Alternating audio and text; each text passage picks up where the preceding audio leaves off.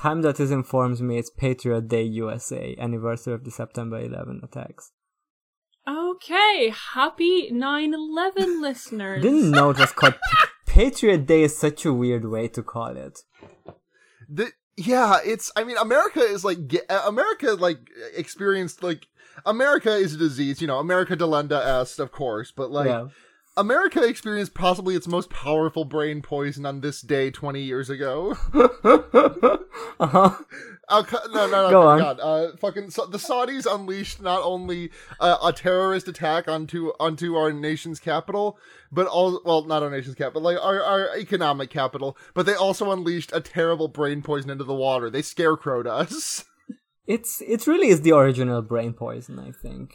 I mean, I, I think Pearl Harbor is probably the. I think Pearl Harbor. If I pointed to the original brain poison, I think Pearl Harbor's got to be it. Yeah, that's fair.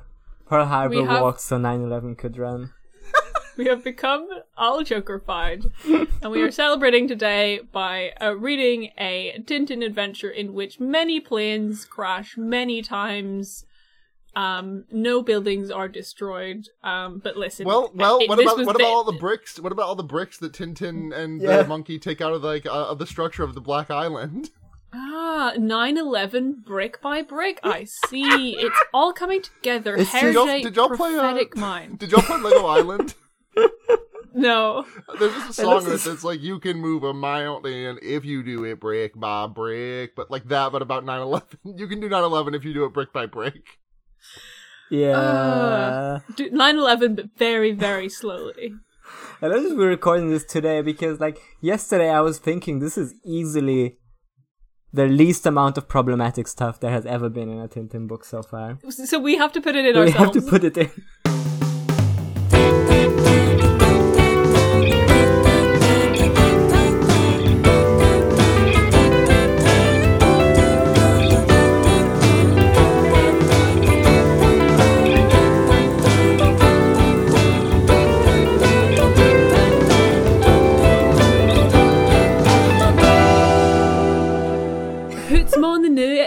Listeners. Hello and welcome to Tan Tan Tan Tan Tan Tan, the uh, only uh, internet podcast currently with two Sarahs on it, talking about Tintin. Going to Scotland, we're going to have a good time here. We am here. I'm Sarah, by the way. I'm here with my co-host Janos Hello. and uh, another Sarah. Hello. Would you like to introduce yourself? Hi, I'm I'm Sarah parentheses American version. I I'm, come I'm Sarah Scottish version for this episode. I, I, I come yeah, I come with I come with an American accent and no H. exactly. Easily distinguishable. Very very easily distinguishable. Sarah No H. That's that's what they call you. Yeah, they they call me Sarah No H. That's what my name tag at work says. I've got to say, I'm kind of tempted to do the accent for the entire episode if I can. Honestly, ride the fucking lightning. Good luck. I don't that. know that I can't do that. I might try. You can try it for the summary and then we'll see. Yeah, see okay, it- okay, okay. Uh, that's right. Uh, this week we are listening to listening to we're reading we read the Black Island. Uh, we're going to Scotland. Um, pretty good this week. I liked it. I mean, I, I did not read the. I, I have all of the Tintin books that y'all have done so far up to this point. I did not read them in prep for this, but I did. I did Uh. like it. Um, this one, this one, uh, like, uh, you, I know y'all didn't cover Tintin in America because it is like extremely offensive even by Hergé standards. Um, but I.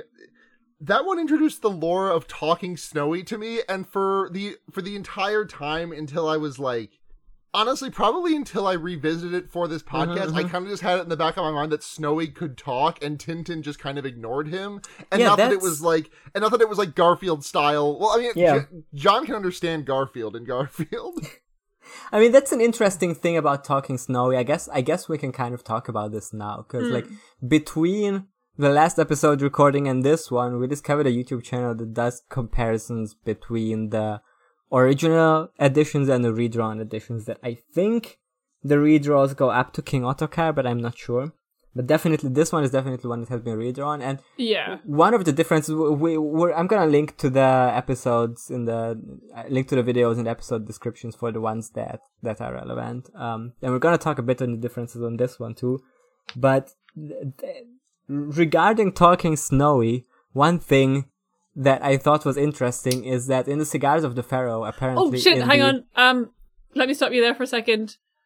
Uh, Happy weed minute. Happy with minute. Okay, keep going. Uh, in the in the Happy Weed original Minute- Happy version Weed of Minute- Happy Weed Minute. in the original version of Cigars of the Pharaoh, apparently Snowy was like much more obviously like actually talking to Tintin, with like Tintin actually responding to the things that Snowy was saying. And then in the redrawn version, because in the later Tintins, Snowy can't talk, or uh, Tintin doesn't hear what Snowy is saying. So like in the Yeah, in like the redrawn version, they dog. made he made the uh, he changed the dialogue at the start of Cigars of the Pharaoh in a way that it's like much less clear whether Tintin actually understands what Snowy is saying, which I thought was an interesting retcon.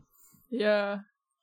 This one does I- introduce whiskey loving Snowy though, which is a thing that is Yeah, going drunk- to come back. drunk snowy. Um, I I another thing that I forgot completely forgot about this book is that the way that Snowy barks, which um I did not read it like this as a child, but now as an adult I can only read it as Crash Bandicoot. Whoa! yeah. See, just, I- just scaring off a gorilla by going wow, wow, I read it as a I read it as an Owen Wilson. Wow. Wow, Wow. yeah, the monkey is just scared off by soft-spoken snow.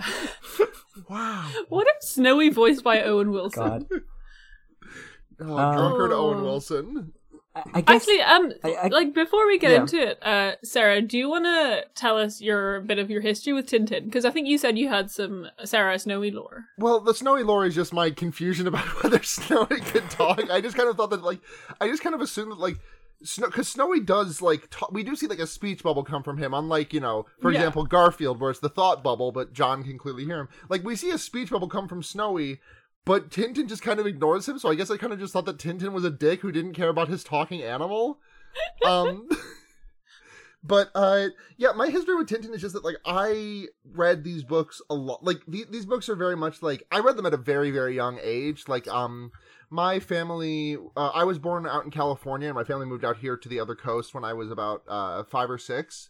Um, and the local library that i went to when i was a kid had all of the tintin books in like the original paperbacks. And so i just like i read them ravenously because uh, they well i mean because they were that. But um it was when my family went back out to california when i was like 10 or 11 to visit some family um I also managed to get my hands on a couple of uh, complete adventures of Tintin. Uh, three, the, the they're like there's the there like there are these like trade hardbacks that have like three volumes a piece or, or three adventures a piece in them, and I just like I I like Tintin a lot. I loved the movie. Um, I have to rewatch it though because I haven't seen it since it was in theaters. The Spielberg one. Yes, yeah, I think Sarah hasn't seen that one, right? I have. I I haven't seen it. Yeah, I, Um, I've seen it. it's I good. it. It's, It's- good. There is a very funny moment in it when you can tell that the director, like, th- there's a great moment in it where she's like, "Okay, we're putting a lesson in right here," and then Captain Haddock just monologues for yeah. two, two, two minutes. But it's, I like it a lot. There's fun. There's fun motorbike chases. yeah, the looks- motorbike scene is really good. I, Tintin adapted to the 3D kind of surprisingly well. Like the he's the Super Yeah. Mario, it's the Super Mario 64 of Tintin. yeah, that's what. I mean, we're gonna talk about the movie when we get there. Like once we've read all Yeah. the books, we'll definitely do an episode on the movie. But I, uh, I, I, I think I've also said this when we were hanging out in real life that the movie is like surprisingly, surprisingly looks good for being a mocap animation movie. Like it doesn't Yeah, look like I- Polar Yeah. Express. I genuinely forgot it was a mocap until you just said Yeah. that. It's like the one, I think it's like the one mocap animation movie that actually looks good. Uh, Yeah. yeah, because I'm thinking of like what what are the other like big mocap movies? Like, Like- Polar Express doesn't look great. Beowulf. Oh my god. Beowulf, right? Oh, I forgot that Nick. I the, the I'm just looking at the cast of the Adventures of Tintin, uh, Secret of the Unicorn right now. yeah, Uh, what a fucking so Jamie Bell plays Tintin. I don't know who that is. I don't know who then that you've got is. Andy Serkis, Daniel Craig, Nick Frost, and Simon Pegg. Nick Frost and Simon Pegg are playing Thompson and Thompson, which is very inspiring. Yeah. I oh yes yes yes yes. Of Oh, of course, course they, they are. are. Yeah, because Edgar Wright did the screenplay. He had to get them in the mix. Yeah. Yeah, they cast they cast them because they're good at playing playing alike, I guess. Yeah, they are. Should we get into I was gonna give just a little bit of background info on this book. Yeah. Yeah, let's hear Uh, it. I thought this was gonna be less wild than the previous ones, and then I glossed over the Wikipedia, and so I actually began this in this script in like the 30s, right? And he was gonna after after the last story, he was gonna do a story that caricatured the actions of Nazi Germany. Oh, that was what he was gonna do next, which is interesting in the ide- ideological Big, limbo in which big. Hergé exists. huge Yeah. swing on Hergé's part there. Yeah. And apparently that fucking trying to just absolutely trying to fucking ding it out of the park. Yeah, apparently that became King Ottokar's scepter, which I'm very curious now because if if it was, he altered a lot of things about it. Um, Yeah. But then he, but then it says, however, he temporarily set aside that project when he began to experience dreams of white and a car struck in the snow. Having ideas of sending Tintin to the north, considering Greenland or the Klondike as potential locations. This is also not what happened. Yeah. It is also not what this book is. Is that- is Instead, that what- he was is that like, what inspired is that what inspired uh, Tintin in Tibet? No. no, I don't Um, think. Because t- isn't Tintin in Tibet about like Tintin having a dream about his his fun little friend from uh, the I what was the maybe what was the one where he goes to China? What was the name of that one? Uh, Blue Lotus. Chang. yeah, yeah, yeah. Um, he has a dream about his fun little friend from the Blue Lotus Yeah. adventure, uh, stuck in the stuck in Tibet or something. that's so interesting because that book was written like forty years later. So, but, but I could like- see him held on- like having the dreams dream- He again. held on to that dream for a while. Yeah, maybe it's like returning. I would say different dream. I'm yeah, because Um, Tintin in Tibet is very white. Like that's a very like white book, not in the sense of Farquaad pointing, but like just in the sense of there's a lot of snow in it, right? Yeah. Yeah. Uh, but but apparently he decided to well not go not go quite as far north, just go to Scotland. The Great White North of Scotland. yeah. Yeah, uh, in which there is absolutely no snow in this book at all. So thank you, Hergé's Dreams, for He also then it says absolutely nothing. There's snowy. Huh. then it says he also had the idea of Snowy combating a group of anarchists bent on destroying Europe's iconic buildings. But again, this idea did not make it into the eventual story. There's so many abandoned Snowy things about a- this. Snow- so you're saying that Snowy was anti Antifa? I don't know. He fought he fought off those SJWs who were trying to take down the Confederate statues. And then the next bit is insane for like. I'm really Brit- okay. I- I, ha- I have to say the first two details you gave me are a lot to deal with, and the fact that you are f- prefacing the next detail with the next detail is insane. Okay, is- so here's the next bit. Having decided to set most of his story in Britain, Hergé briefly visited London and the southern English coast to learn more about the country. There, he purchased a stainless steel Gillott's Inqueduct G2 pen, a type that he would continue to use throughout his life. Thanks, England, I guess, for Hergé's pens. There's no pens like British pens. Oh, oh, this is the part that uh that where we got uh, Hergé Superwholock from. I see. Yes. Yes. Yeah, because the next bit is his positive Brit- depiction of Britain was in part due to an Anglophilia that he had received from his childhood, so Hergé Tiabu confirmed. Alright, Hergé Tiabu confirmed. Hergé on Tumblr just posting like, "Oh, wish I lived in Britain. All I would do all day would be drink tea and and be polite and and and, dunk crumpers. Yeah. yeah, and um, go find Benny Waffle Crumbly Dick. Um, remember that shit? No. and then it says, uh, you know, the, the, the original Nazi plot, he ret- the one thing he retained of that is that it has a German villain. Um, a- a- and then he was inspired like a couple of more things like King Kong. Yeah, but King Kong is there. He watched Does- King does Kong The Loch Ness monster isn't there. I, I don't know if the uh, I don't know if the King Kong references really show through. I'd have to have you point them out to me. yeah, it, it's it, they're, very subtle. It's hard. It's hard to tell. We're gonna have to look very hard. Um, I do love that there's a monkey in this one. It's good to Yeah. see. Uh, and then as as all the pre uh, as all the like uh all the Tintins, this one also got redrawn, but this one has an additional aspect that I mentioned last time. Um, and it says uh, English language publisher, uh, Me- Methuen, uh, who were planning on translating and publishing The Black Island, uh, believed that British readers would find the depiction of Britain in the comic inaccurate and out of date, and drew up a list of 131 errors that they asked Hergé to rectify. That's That's so many errors. But was it really necessary? Is my This- question. the original. This is this is Tommy. This is this is fucking. This is the Rosetta Stone for Cinema Sins. yeah. This is the, this, well, I guess more the Ten Commandments of Cinema Sins. If I'm being if I if I'm being specific about the ancient text that I'm referring to here. And then there's and then there's another thing that they did, which I am struggling with. Like I've been, we've been mildly struggling with this in previous installations. Is is that they also, they were also gonna make it more up to date, so that like contemporary audiences in the 60s when the re-release was done when or when like the english Yeah. translation was done. Don't feel alienated by a comic drawn in the 30s which is just insane. Like you can just you can just read books from early and understand that the cars were older.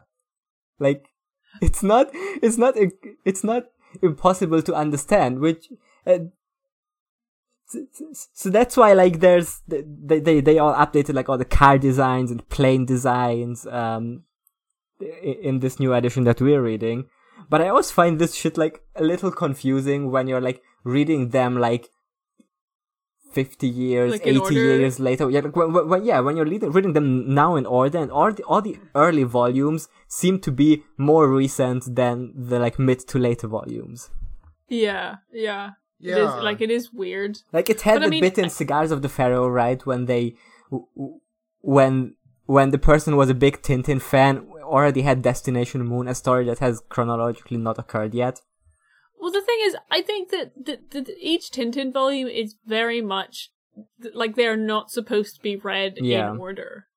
Like, and I think it's you know shown by the fact that you know they just fucking update it. They don't give a shit. They put uh Destination Moon or whatever into tin- into into Cigars of the Pharaoh because like fucking whatever. It's been released. The public know about it. Like, there's not really like a chronology They should do Yeah. this of with the MCU.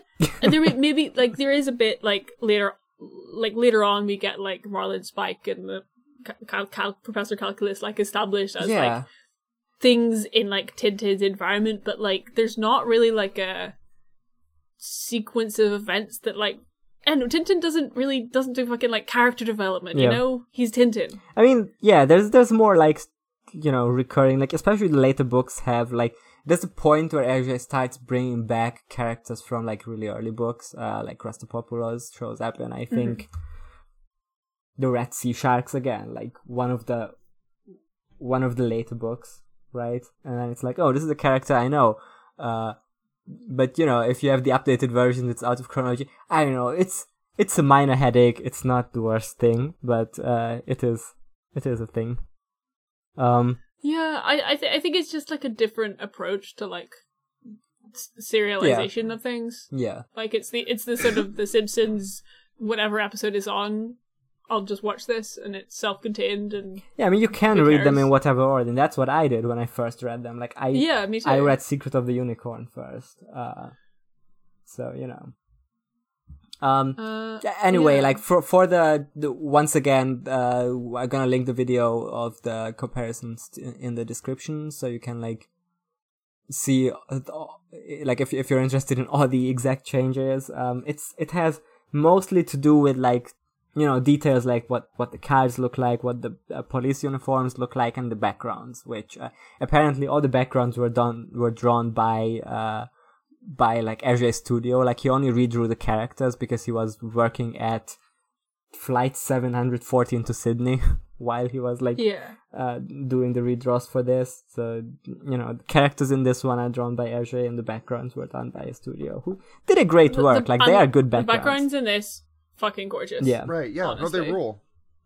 Um, I also just want to shout out the fact that like all the previous like redraws that we've been looking at, um, like didn't really get redone. You know, obviously like Blue Lotus because fucking like Zhang Chongren was involved Yeah. and like they got it right the first time.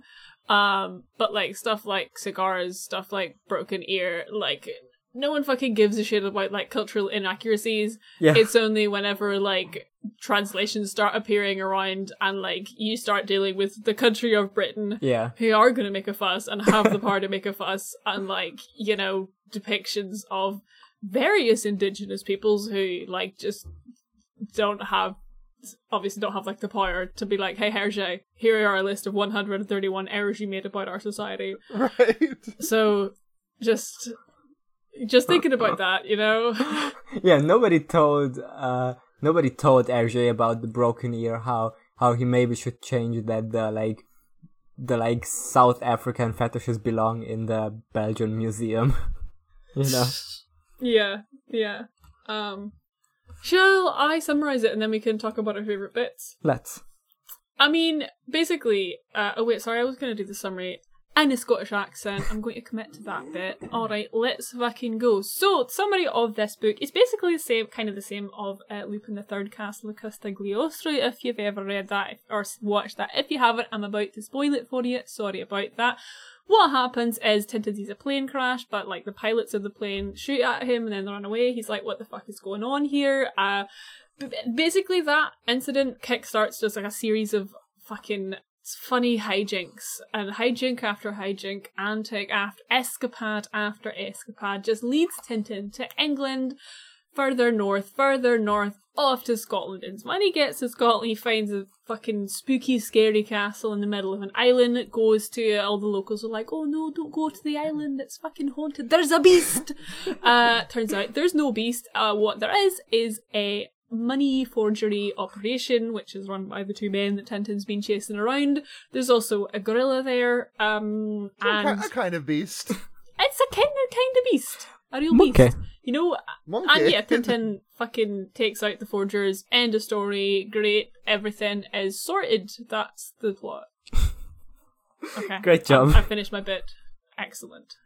Um, I think the first bit that I liked is just like the first few pages, which is just an extended Thompson and Thompson slapstick bit. Right, right, right. It's it's it's very funny that like the, the thing that always perturbed me about this book is that like I guess they're doing good police work, but it's very funny to me that like the cop, the Thompson and Thompson have like a, a history with Tintin to the point where they like go to see him in the hospital, and then like they just believe sight unseen. They just will not believe. They will not give him remote benefit of the doubt about him being like, hey, these guys are like doing crime.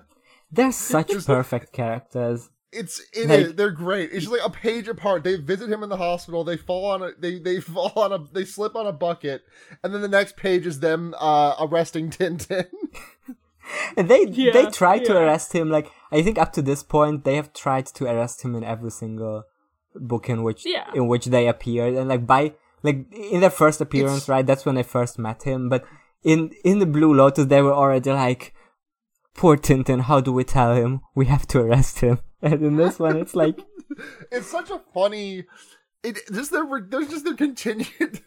It's it's such a it's such a unique d- doing of that character because like normally that character who is like constantly normally that character or characters that is constantly trying to arrest the protagonist would be like like like fucking it would be like a pup named Scooby Doo with Fred and Red Herring, like constantly trying to like pin something on him, but Uh-huh. they're so reticent to do it. They're just like, oh, I can't believe our best bud Tintin would do this.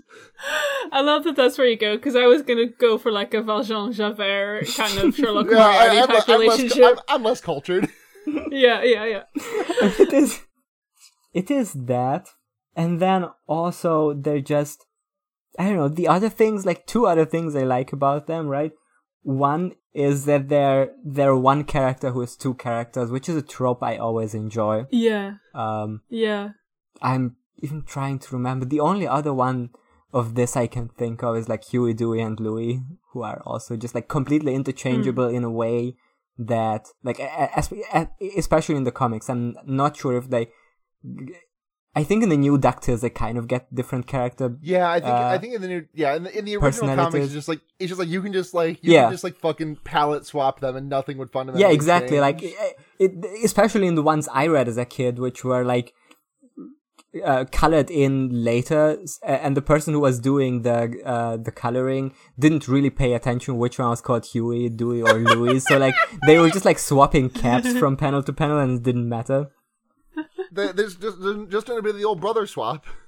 yeah I mean, like, I think there is like there is a general consistency with like Thompson and Thompson, where like kind of the one with the like flicky up mustache is usually on the left and is usually the one who says the thing first, and then the one with the flicky down mustache is the one who like repeats the to precise in a different way. Yeah. You know, I have to say, I have to say, literally not until right now, this very moment, did I realize that they were that they looked remotely different in any way, shape, or form. I did not clock that the mustache difference until literally you just said that out loud right now. yeah, Sarah had the That, exact see, that was me experience. with in the first yeah. episode.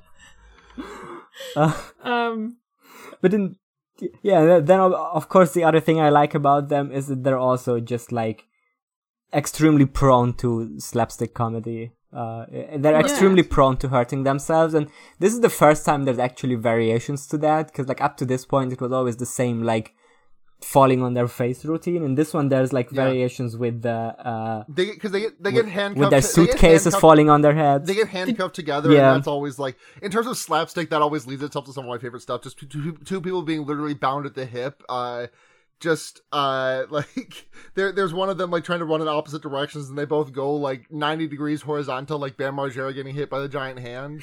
um, yeah, like there's the classic of them both running on opposite sides of like a lamppost and smacking into each other. The, the when we come across them like trying to remove their handcuffs, it's genuinely one of the funniest scenes in Tintin to me.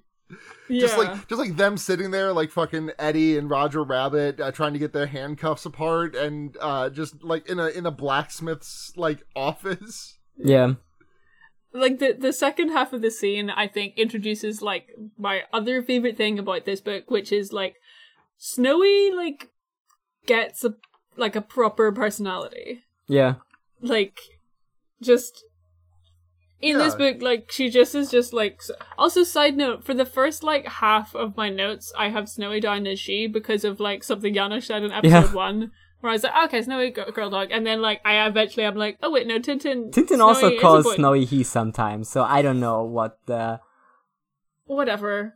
I I just think that like no matter if Snowy is girl dog or boy dog, Snowy's a bitch yeah. in this Snowy's book. a bitch. Snowy is a bitch. Snowy is just like constantly like snarking off at Tintin, being like, "Oh my god, like."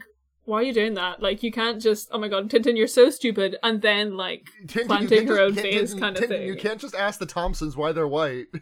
Exactly. oh my god, Snowy. Oh my god, Tintin. Okay, well, I, I'm just trying to look at, like, in the. Yeah, it's like. So Snowy was named after Hergé's uh, former girlfriend named Milou in the original. But Damn. but then at the same time, the, the French Wikipedia will also uh, refer to Snowy as Il. So I don't know. I mean, it could be because un chien, right? Like because dog is uh, gendered male in uh, in French. Yeah. I Here's don't the know. Bios male. Snowy, Snowy is GNC as fuck, I guess. Uh, but like, yeah, either way, like, I know, like, she's just a sassy little bitch in this book, and I love it. yeah. There's Um, there's later some great stuff with Snowy. Is there anything else in this first like Thompson bit? Uh, I mean, the, is- the thing that that Snowy does here is like Tintin is doing, you know, his standard Oh, yeah. disguise book, disguise yeah, bit, he's, he's he's master of disguising, and Snowy fucks it up. And you know, it's this time for once it's actually really working, and yeah, then like Snowy gives the game away by jumping out a window. Yeah, Very chasing good. after a kitty cat. Um, yeah, the disguise works see- and works this time because it's on the Thompsons. yeah, yeah. Yeah. And like, there's like, I love the little panel of like Snowy's walking around. He's got like a little plaster bandage on his face, and Tintin is like, "It's your own fault. If you'd kept quiet, none of this would have happened." Like, they're just they're quite, despite the fact that like Snowy does and also does not talk, and like Tintin doesn't seem to listen to him. It's it's still a fun like. They still Mm, mm. manage to play off each other. I want to draw this- this- attention. This, is, this is me. This is me talking to my dog when it's like when he like poop when he poops in the house. and then Yeah. I had to put it. I had to put him in his crate for a bit, and I'm just like, if you'd pooped outside, I took you out for like 20 minutes. Yeah, yeah, yeah. like he can understand a word that he's like he can understand a word I'm saying. I just want to draw attention to Tintin's disguising abilities real quick here, because like he's always done this, but in this one, it's so he's running, he's running around the corner, and around the corner we hear Thompson and Thompson shouting, "Stop him! Stop him!" And then in the next frame, Thompson and Thompson are running past a house where like this person with the beard, with a long white beard, a white toupee, like a white wig, and a and and like a sailor's cap. Is like looking out of the window Captain and the pipe. Captain Haddock plus forty years. So that's like four. That's like four disguise accessories that Tintin had to put on, and it's between two frames. So it's like Tintin, and and and the Thompsons were already like right behind him before. So like within like two seconds, Tintin ran inside a house, put on a wig, a fake beard, a hat, and a pipe. He pressed RB. think- He pressed. He pressed the right bumper to open his radio wheel of disguise. Yeah. and he just did it. Did it really quick. He had that one pre-equipped. Yeah, like he just went into his inventory. Just you know, time stops when you go into your inventory. Right. Obviously, this happens. Gamer Tintin. Give- yeah, let's add that to his list of like abilities. Access his inventory at any time. Access clothing inventory. Yeah. Yeah. Um, the my next favorite bit is that Snowy Snowy weaponizes a goat. Yes. Oh, Snowy with the goat. This is so so good. Snowy with the goat. The the two like bad guys have Tintin at the top of like the white cliffs of Dover, quite like very recognizable, very well drawn actually. Yeah, these clips Um, look great. And and and they're gonna like they're like jump off, but Snowy in the background has like find a goat, freed the goat, like aggroed the goat, and like guided it towards the two like men. This is an Absolute incredible bit. genius move. Uh, I, I one of I love the little panel of like Snowy lift pull, trying to pull his stake out of the ground and landing on his sti- and landing on his small little butt, and there's like the stars Yeah. coming off of his butt from the compact from the contact injury. Yeah, and like same in like the next pages. Whenever like he goes through a fence, but like the goat like crashes into the fence and like throws its little stake at Snowy, and the still Snowy s- spends most of this page like with various bonks and scrapes on herself. Mm. Yeah, What I Um, love about this this plan that Slow, Snowy has is that it needs like it needs like an entire page of execution. Like it has so many steps, um, and it involves biting the goat in the leg enough that the goat gets angered by it. Like a- at that point, she might just as well have just like bitten the guy who's pointing a gun at Tintin in the leg. You know, I also I also enjoy when but the um, th- that would have been boring, right? right yeah less less fun that way. Less doesn't don't get to draw a goat. Yeah. Don't get to draw a, don't get to draw a bad guy getting bowled over by a goat. Um, don't get to get the bad guy counting down from three because he points at Tintin and says, get, "Go on, jump. I'll count. Three, one, two. That's. Yeah, how did that happen? Oh, three, one, two. Okay, I see. He was gonna count up to three. Okay, that makes sense. Ah, oh, that oh, makes oh, sense. okay. I, it's not all count. Yeah, period. yeah. Three. It's all count three. One, two. To ah, yeah, and then we're gonna be a three. That makes that, sense. That has been a thing that has confused me since I read this since I read this book at age eleven. Glad we cleared that one up. But yeah, yes, the sixteen year this, this this mystery has eluded me for long enough that it could that it could have its learner's permit by now. I do love that this is the type of bad guy that like leaves Tintin just enough time to like, you know, the the, the bad guy that points at, points the gun at the protagonist for like just enough of a time that someone can like come up with an entire plan to stop them. Tintin gets Tintin Tintin gets so lucky with Tintin not only gets so lucky with just like a bunch of RNG, but also just like a lot of benevolence of criminals. Yeah. Hmm. I mean, that kind of is like every single Tintin encounter. Like, at no point, seemingly, has Tintin ever done anything to actually rescue Yeah. himself from his escapades. They just kind of stop happening to him. Yeah, Tintin Um, gets Tintin gets less close, less about to be executed in this one than the previous ones, but it still it still happens often enough. Damn, you're right. No firing squad in No, this. no firing squad No, no, fi- no firing squad, but like he does get multiple guns pointed at him Yeah. that like turn out to be unloaded. Like someone Yeah. drops a s- someone drops a sack of money on someone that right, but like Tintin's about to get shot, and then just a plane happens to no scope uh the guy with the gun uh by dropping a sack of money on him. Um, Hmm. he's about to get shot again, and the guy just like knocks himself out on the. Well, Tintin knocks the guy out on the right. That's that's Tintin's doing. That's not lucky. Yeah, Mhm, mhm. yeah. So next, And next, Tintin can have a little agency as a treat.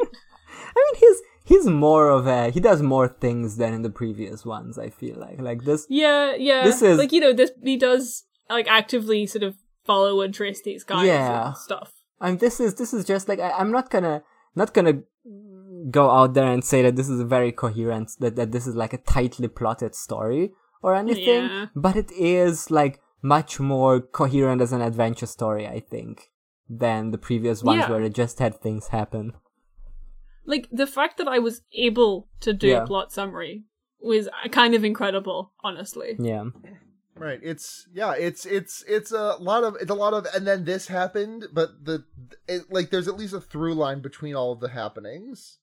Yeah, yeah. Like there's this the sort of the same reason for all the adventures is kind of yeah. Um, I just want to like I'm looking at the my next favorite snowy bit, which is the bit where with the bone, Yeah. where just Snowy really wants a bone, keeps finding a bone. Um, extremely good stuff. But there's a part at the end of like page thirteen, which I feel like is is notable in like the sense of like Hergé's sequencing of panels for for narrative, where like Tintin like for like the fourth time throws away this bone. Which first of all, just give her her fucking bone. it's literally the logo of the comics is Snowy holding a bone. Give her her bone. But so Tintin throws give the bone. snowy a bone Tintin throws a bone Give in the dog a lake. bone. There's then a panel, and in the Knick-knack, like paddywhack. one panel from then, Snowy is drawn like dripping wet, Yeah. and it's just it's like really good like sequencing, and it, Yeah. like it happens. There's a few other like notable parts in this book where just like cause and effect are like shown off screen. yeah Um, and I really like that that that. And um, well done, Hergé. Yeah. Congrats. I mean, you could that's- have this one. There's also another. There, there's oh sorry yeah no it's gone. Oh, I was just gonna say not to do not to do comics theory, but like the I forgot the name of the guy who wrote Scott something, who wrote like the famous Um, Scott Walker. Scott Scott Walker. I'm pretty sure. I'm pretty sure it's Scott Walker. Maybe. Scott Benson's the first name that comes to mind, but that's the Night in the Wood guy.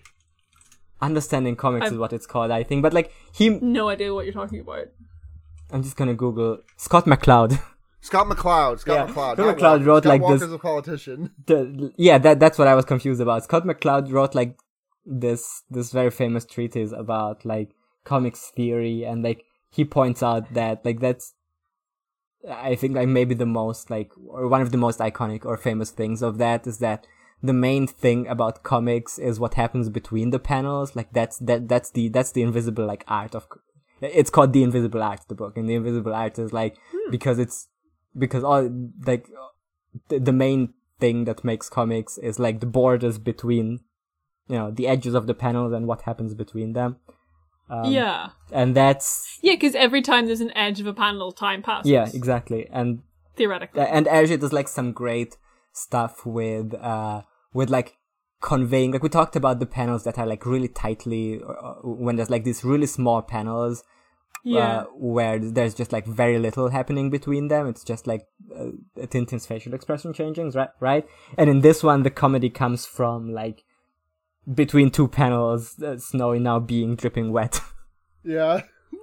I like um, because it's, it's sort of almost like the reverse with the Tintin going into his Yeah. inventory, equipping like several items, like because that that happens between like one panel and like the the thing that catches your eye is like, oh my god, that's like only one panel. Right, it, and it feels like it, it feels like that one doesn't work quite as well for me just because like the paneling up to it feels so hurried and like on Yeah. like such a short timetable whereas like the the way that the way that this plays out is like there there's at the end of the row is Tintin throwing the, at least in my book I don't know if it's different for a larger for like a no, larger, yeah, same. but like the end of the row is Tintin throwing a bone into the uh into the water. Then we get like this this like much large like because every panel up to this has been like a little bit shorter. And then there's this like this one of Tintin crossing a really big like nice looking bridge. Uh, and then like there's very there's a lot there's like clearly a, me- a a fair bit of time that has passed between these three panels as opposed to like literally Tintin rounds a corner Tintin's in a disguise like back to back panels. yeah. Yeah, yeah. I, I think I think the I think the fact that the one of them like ends if if Tintin rounding the corner had been at the end of the row instead of the start of the row of panels, I think it would have worked a lot. I think that would have worked a lot better for me.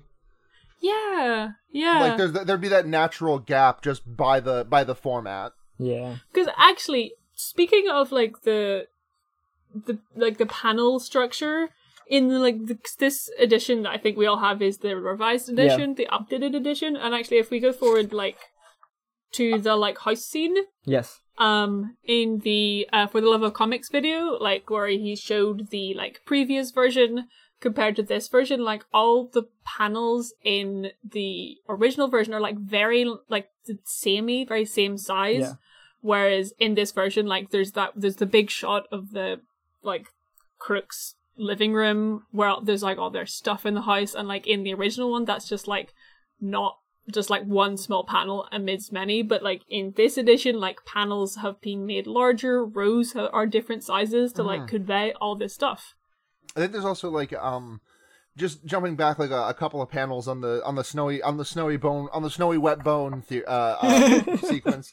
Um I, I just like that the like because Tintin finds like the a jacket with like a bunch a, a torn up paper in them uh, like a, a torn up piece of paper in them and like he puts them out and splays them out and we see them like arranged like it's about to be a jigsaw piece or like a jigsaw puzzle and honestly like I can totally picture in my mind like because these were originally newspaper printed right like these Yeah. were Yeah. like a page or two in a newspaper. I can totally picture them being like, and like on the last panel, they like jumbo size it and be like, cut out the pieces and do the puzzle for yourself. But my um, God. I think it's really cool that like the the page ends with that like Yeah. that scattering of the pieces, and then at the it- it's another page that jumps. It's the end of the page, end of the row, top of the next page, top of the next uh, start of the next row. He's solved it. I think that just like there is a breath there that is required by again the the the the format of the comic that I think is really cool. Yeah. yeah Yeah, I, I want I wonder if if they're actually like solvable. That's uh, that's a good point.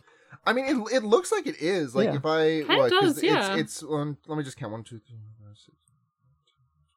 Yeah, it's sixteen pieces, which is the it's sixteen pieces in both panels. So I think you could actually like cut that out and solve it. Yeah, and I'm seeing Yeah. yeah, they, they they do seem to be identical. That's uh, that's pretty cool. Um Good job, Hergé. yeah, let's move just let's because again like Yeah. speaking of like time and pacing and like breaths and hurriedness i just think that's why the action scenes in tintin are really good the action Right, scenes yeah. are getting better as we go and they were Like, like, they we said this better. last time that the action scenes are like much more readable than they were in Cigars of the Pharaoh and in this one like I think we can I mean there's there's a bunch in these bits there's where this uh, this bigger dog is chasing Snowy until Yeah. until until it gets Snowy's bone and then we're like at the Crooks places place uh, like we're at uh, at the German villain's place his name is And he's trying he's trying to hit Tintin he's trying to hit Tintin with the cigars of the Pharaoh trick and just being like, "Hello, yes, uh, we have a Yeah. patient here." Uh, he seems Oh, yeah. just like everyone else. He seems very sane, but after my after my Ludovico technique, he will be he will be his true self will be revealed. Yeah. Um, but yeah, there's like a whole like two, three page, yeah, like three page sequence of Tintin like fighting people, escaping from the house, and I just look at this. the fuck. Well, he doesn't escape from the house. He gets knocked out in a fucking padded room with uh with hy- with uh, hydrochlorof or chloroform. Oh yeah, we have the the chloroform, I the obligatory fucking, chloroform. I almost said fucking hydrochloroquine for, for just. The chloroform is such a classic. Like that's that's again one of the things I just believed as a kid when I was reading these comics that if you if you put chloroform to someone's nose, they just insta- instantly pass out.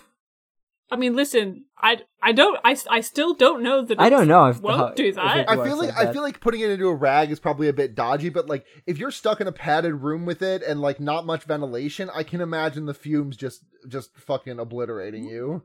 Yeah, you probably But- pass out sorry, not to- Uh, not to just like keep going on about the action sequences. Yes. But I'm looking at this.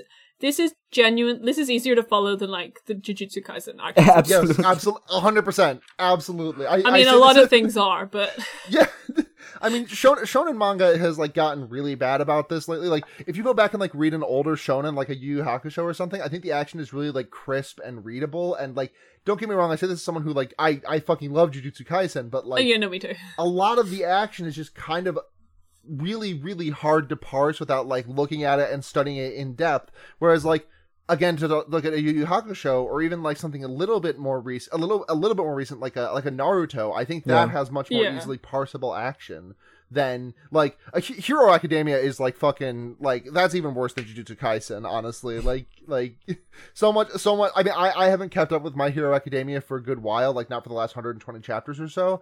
Um, but like I just could not parse 90% of the action that happened in what I read of it. But what if everyone had like really wacky stands that you don't even like you don't even fully understand the stand power and then like I think Jojo has a couple of those like in part six with the Feng Shui dragon stand. Yeah, the Feng had- Shui dragon is fucking ridiculous in part six. I I I um I honestly had a bit of a hard time parsing the end of the like everything from the back half of the uh uh the White Album fight to Yeah. like the end of part five was really hard for me to parse the action of. Like the entire Cioccolata and Secco fight I was just like I did not really understand what was going on. Just like understanding King Crimson, uh, how King Crimson works on the comics page wor- I is mean, like it just works. th- they did a great job in the anime in making that They more did. readable because I have no idea what happened in the comic or in the manga.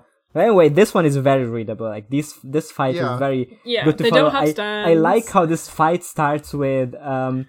Oh my god, Snowy is Tintin stand. Oh my god. Tom my Thompson is God. Thompson stand. Dude, I like how this one starts with like you know uh,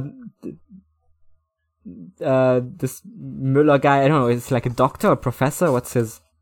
Doctor Müller. Doctor Müller is like having this phone call, and then Tintin in the background is like burning his ropes, and then the fight starts with Tintin just like knocking out this guy who is way above his weight class just with his Right, fist. he just fucking clobbers him. Yeah.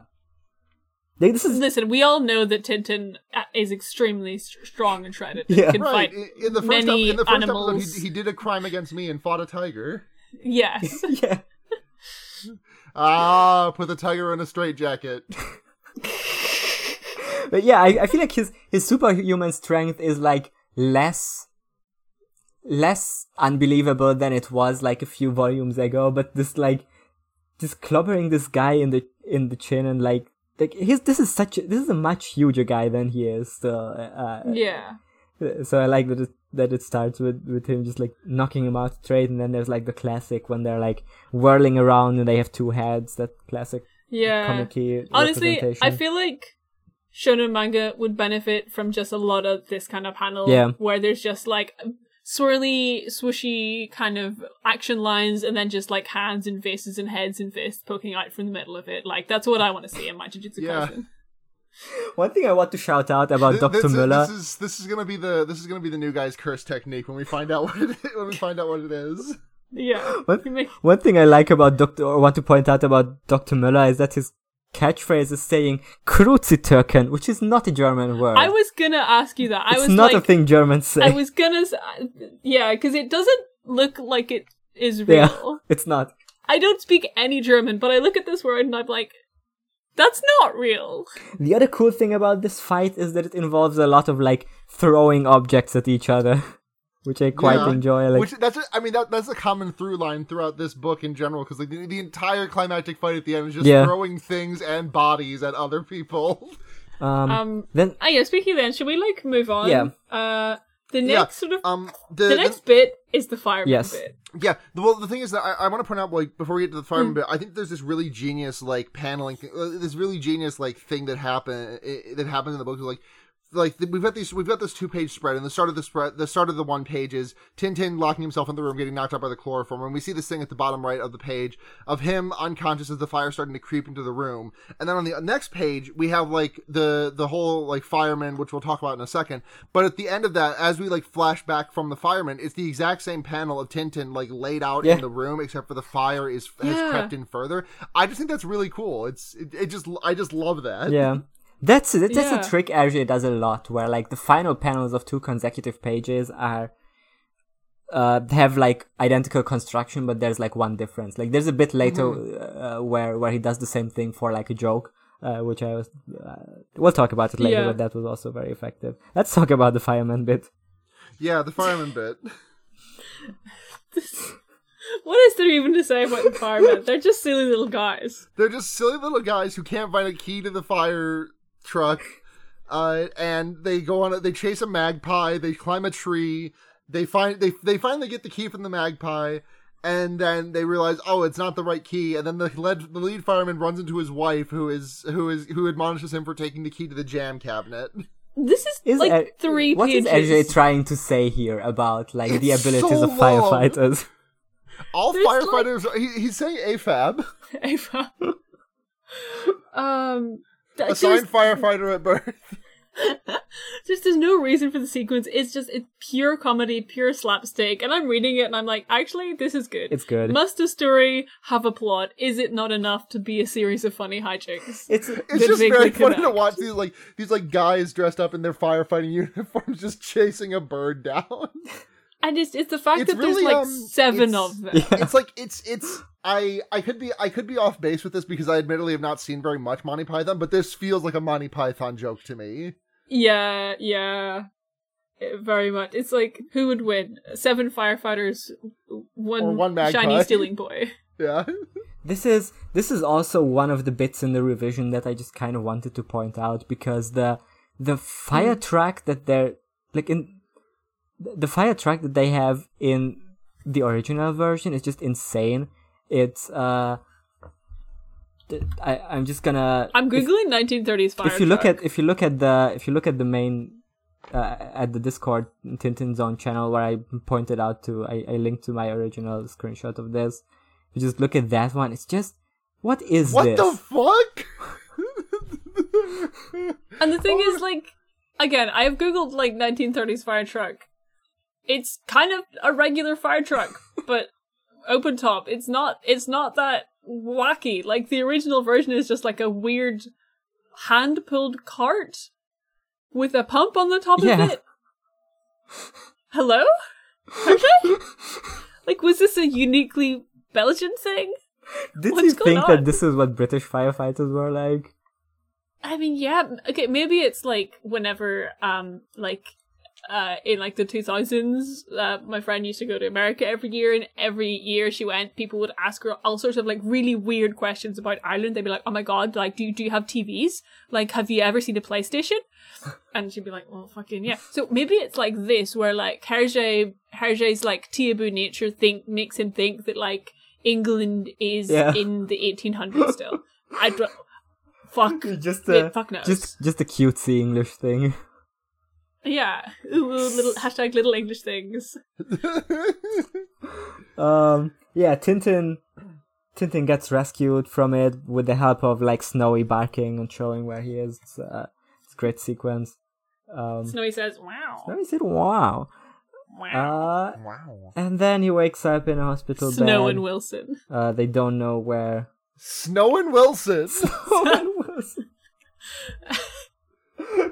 they don't know where Doctor Müller is, and then Tintin like figures out the uh, the secret instructions for the plane, uh, which is like these these three red beacons that are like placed in a triangular shape.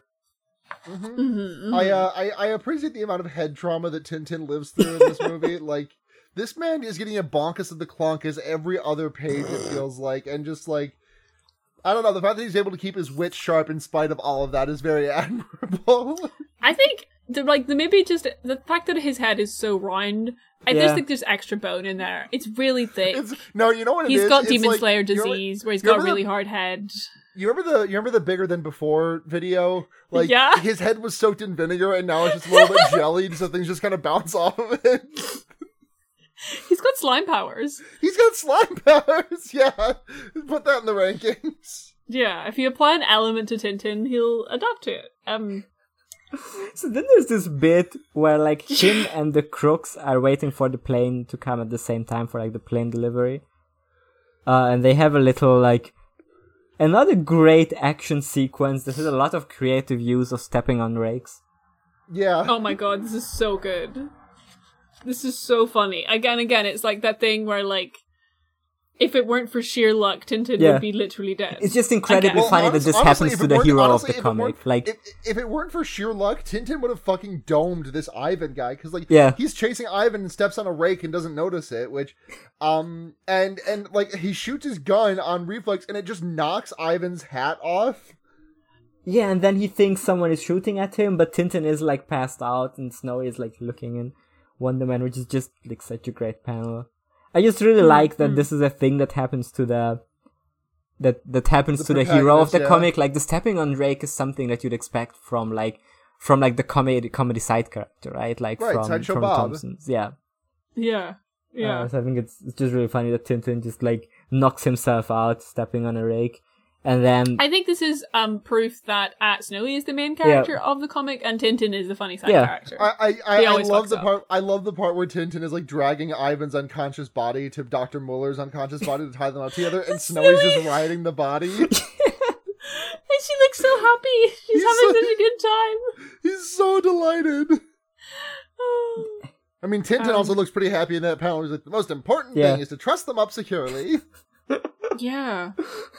I, I also I just noticed again like probably because these are the redrawn versions, Yeah. but there's a really good like transition from night to day where the panel where Snowy is sitting on the body being dragged along, like it's Mm, yeah. dawn lighting and like the coloration changes from the top of the page to the bottom of the Yeah. page and it's really really well done. yeah, the coloration is genuinely done very well. Like the out of I mean I, I guess it was pretty good in in the Blue Lotus also. I like the coloring on that. Uh, I think Cigars of the Pharaoh they really didn't put in a lot of effort to like redrawing and coloring it in an engaging way, but in this one like both the backgrounds and the colors are like really nicely done. Like I as as much as I I love the idea of how how funny some of the bits in the original version were, like this uh like this this fire track thing, uh and the Guinness ad that were lost, uh which is Yeah. a later bit. Um, I still I still enjoy the redrawn version a lot. Yeah. It's also pretty funny that like one of the guys is just taken out by the airplane, just like dropping the sack of Yeah, like just- fake money on the head of the bad guy. sniping him with a with a Yeah. sa- with a sack full of fake banknotes. That's I think that's the most like Tintin was just lucky bit. Like that could not have been like planned. Right. He was literally about to round the corner and get fucking shot. Yeah. I mean, I think yeah, my favorite thing about this the rake scene and its sort of surroundings is that, you know, Tintin steps in the rake, does a shoot, and the whole time the guy who has just been shot at is like, "Oh my god, don't shoot! I I, I surrender! I'm, I'm, I'm, my hands are up!" And the whole time Tintin is just unconscious on the ground. hmm And then he, then there's a great bit where like the bad guy is like stupid fool. He trod on the rake, and then he walks like close to close to the rake, and then Tintin, who is already like conscious, steps on the rake again, so it hits the bad guy. Uh, It's honestly kind of like a JoJo's moment. In the panel where uh, the bad guy gets hit with the rake, you can see Snowy just going fucking ape shit in the background. He loves it. yeah. Snowy's It's having like- a good day. Yeah, if Tintin was, you know, Joseph Joestar, he'd be like, ah, I meant to get Yeah. like hit in the face by a rake the whole time, but he's not, and it is a complete accident, and it's great. Yeah, so it turns out these the bad guys were doing like money forgery, which is the worst of crimes. Uh huh. Yeah. Um, and then there's The next, okay, the next page has my my first sort of snowy bitch moment, this is the funniest um, thing in the entire comic. It's where so like. And maybe talked by one bit later on, Yeah. but like, so what happens is like, so uh, Tintin is after this car. He climbs over the wall and like goes to like jump on top of the car to catch the car, but he fucking misses the car, face plants into the pavement, and then just like the next panel, Snowy trots along serenely, um, uh, saying, "Why couldn't he use the gate like me? He always enjoys pretending to be an acrobat. Uh, Some people never learn." This feels Bitch like him uh, this feels like Hergé is like making fun of his own earlier comics because like Tintin does this shit all the time in like Cigars of the Pharaoh where he's jumping on Yeah. moving vehicles like uh th- like like he's doing like some insane like Fast and Furious uh, action action moves and in this one it's like maybe it's not always a good idea to jump on moving cars. Yeah, yeah. Snow just walks through the gate like there's a gate. Could have walked through. It's so funny. Yeah. It's like this, there's like a bit. Once again, but this is caravan, once again like falling on your face like Hmm. this should take you out for the rest of the comic. again, uh, jelly, head, Jelly, jellied egghead. Yeah. Yeah, Especially with the way Think his of it head, like. I, I can see that, like the, the his head, like he does not actually face plant. He keeps his like head at like a ninety degree angle, which I can totally see like his head like face planting and then like bouncing up because of the egg, because Oh. of the jelly egg no- nature of it. Oh, yeah. Then there's some more chase scenes that like lead to Tintin jumping on top of a train uh, that the bad Yeah, guys are in. successfully this, This time Which successfully. he does comment on. And this Yeah, Snowy's like, oh, you're just gonna fucking eat shit on this one again. Yeah. And this leads to Um, like there's there's some more like chase scenes, but this leads to like the greatest bit in the in this book, which is of course uh Oh my god, yes. On the train. which is of course uh Snowy's whiskey addiction. You take the high road and I'll take the low road and I'll be in Scotland at forty. Did Loch Lomond whiskey sponsor these books or did Hergé just like Loch it? Lomond isn't a real thing. Is it not? Cause like I know because I looked it um, up. Well, first of all, maybe they made it a le- weird thing later on, but there is a I, I don't like I know it like it could be a real thing, but the I did notice a part in the Wikipedia page where these originally were Johnnie Walker. oh Um, okay, well, okay, it says adverts for the genuine Johnnie Walker whiskey were replaced by adverts for fictional in-universe Loch Lomond whiskey. interesting. Because there is, Um, I have found a whiskey type called Loch Lomond, but they, they might have been like, uh, it might have been accidental. I think it okay. Like, listen, there's there's so many Yeah. whiskey distilleries in Scotland. There's bound there's going to be some near Loch Lomond, and they're going to be called Loch Lomond whiskies. The Um, yeah, they were I Loch Lomond. think- oh my think- god, Loch Lomond Distillery was founded in 1964, so like 25 years after this comic was written. I, Oh my god! I mean, that's kind of like peak Tintin era. Yeah, They could have just named their. They could have been like, "Hey, you wanna, you wanna just, yeah." Kind of want to go and see if there's any Tintin posters there. Um, I also want to just note that the, the the tremendous panel of Snowy lying on his back with his with his paw with his paws doing the gay little flip that dog paws do, I, and just like letting the letting the whiskey that is leaking from the tanker just spill directly into his mouth. Yeah, is he, you know, drinking whiskey? I know Snowy is gay. such a delightful panel this is of just, like, this is just a fact. I'll, this is just a fact that I will that I Yeah. will just like stamp down on. I can't believe Snowy is lesbian, gay, bisexual, and transgender all at once. He's he, he- he's the proto Link Breath of the Wild. yeah. Snowy is all the time, all the time. I just I just love this panel of like Snowy being delighted by by the whiskey because that's not a normal reaction to have to whiskey. Like, Yeah, because whiskey is kind of sucks. I mean, I like whiskey, Yeah. but like, but you don't just chug you it wouldn't down. just drink whiskey Yeah. and be like, yum yum yum yum yum yum. Let's take a fucking sip. If you don't know that whiskey is, uh, if you don't know what whiskey is, right, You'd just spit it out if you like get a taste yeah, of you it. really would. I mean, listen, he's got to wash down that chi- that whole chicken that he stole with something. Yeah.